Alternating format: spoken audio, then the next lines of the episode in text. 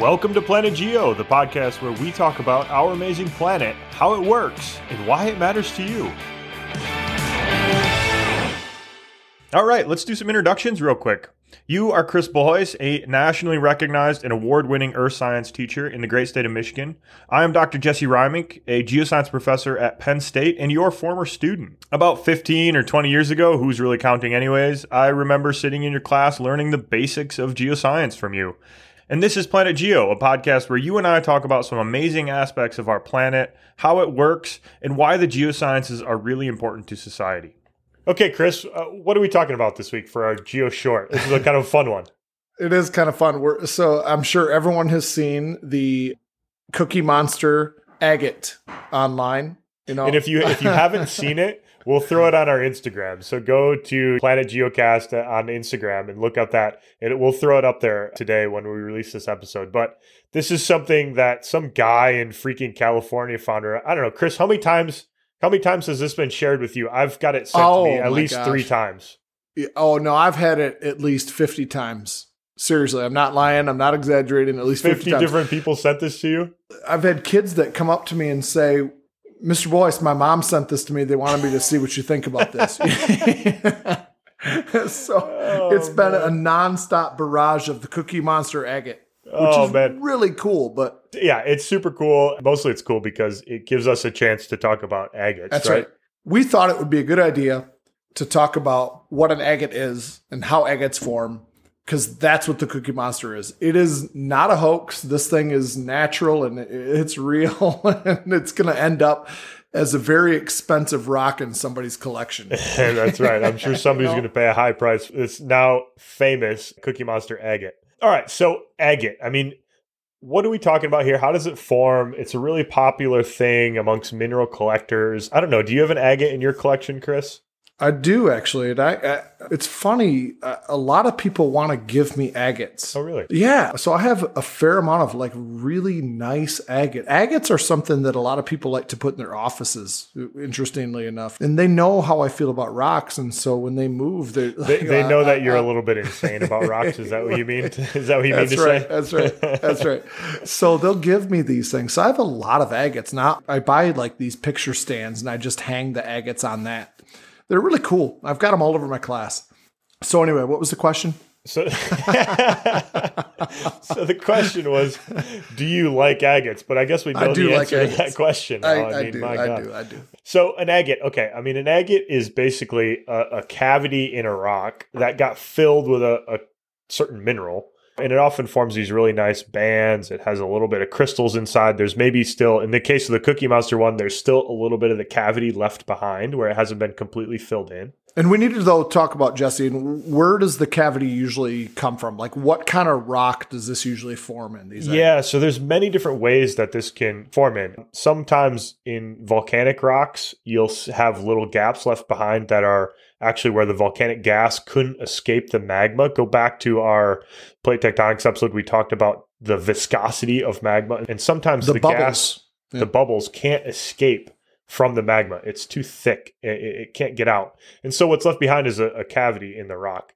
Sometimes you get this in sediments sedimentary rock is buried and there's some particular mineral that is deposited in there that gets dissolved by groundwater flowing through it, which leaves behind a cavity. So you can form little cavities in sedimentary rock by stuff that was there initially when it was deposited and then got dissolved later on by fluids flowing through it. And this is very common in the southwest US around the Grand Canyon National Park. Uh, there's a lot of these types of cavities in sedimentary okay. rock. So I want to ask you then, and I'm I'm honestly asking, and you, you can cut this if you want is there a difference between an agate and a geode? Yeah, yeah. So the, the difference between an agate and a geode is, I think, just the difference in that an, an agate is a particular type of mineral that's formed within a geode. So you can have an, yeah. uh, it has a lot of silica in it and it has a particular kind of silica in the geode itself. So why do you get the rings, Jesse? What is this? What happens? So you have this gas pocket in a lava flow. Okay.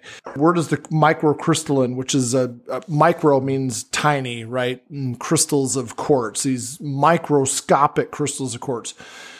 Where do they come from? How's this happen? Yeah, so I mean, it's typically fluid that comes through. So it's sort of re- relatively hot fluid flowing through the rocks deep in the crust, and it has dissolved some silica or some calcium uh, from from somewhere else, and it's transporting it to, into this area, and it flows into this cavity, and suddenly it is oversaturated. It wants to precipitate out whatever mineral this might be, this silica rich stuff. Uh, and so this has to be super this has to be a super saturated solution that eh, eh, water that is loaded with quartz, right? Dissolved quartz, which you said is silica. That's right. And and so then it fills the bubble in, right? And then you get this kind of jelly-like precipitate of this microcrystalline variety of quartz that precipitates on the cavity walls, right? That's right. That's right. And so where does the bending then come from, Chris? Why do you get these little concentric bands? Well, so you get this this jelly like ooze that happens and then it slowly hardens and crystallizes into this microcrystalline quartz and then more water comes in fills the void again and it, it, repeats over and over and over again until it either partially fills or completely fills in that former air bubble in a lava flow that's right. And so you get this kind of color variation because there's slight changes in the mm-hmm. composition mm-hmm. of the fluid, chemical changes in the composition of the fluid that as it flows through it, it kind of forms agate or quartz or calcite, whatever is being deposited in there with slightly different colors or slightly different crystal structures so that it refracts. different impurities, different chemical compositions within the water because it happens at different times.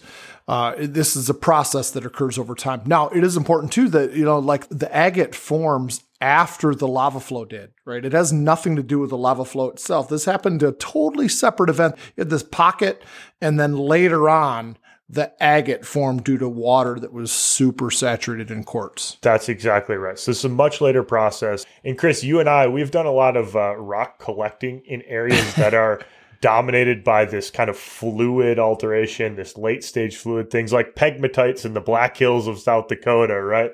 I mean, it, it, it's kind of it's a similar process to what's forming a lot of economic mineral deposits fluid flowing through rocks and depositing new minerals in cavities is a really important process for developing mineral deposits things like aluminum in the black hills where there's you know loads of or there used to be loads of aluminum mining or gold mining and things like that it, it's an important geologic process that is represented in this Cookie Monster agate, right? That's kind of ridiculous and a little bit annoying that everybody's but, showing but us this so Cookie cool, Monster though. agate. I mean, you know, when I first saw it, I'm like, that's not real, but it is. You know, I looked at it like it took me one second. I'm like, hoax.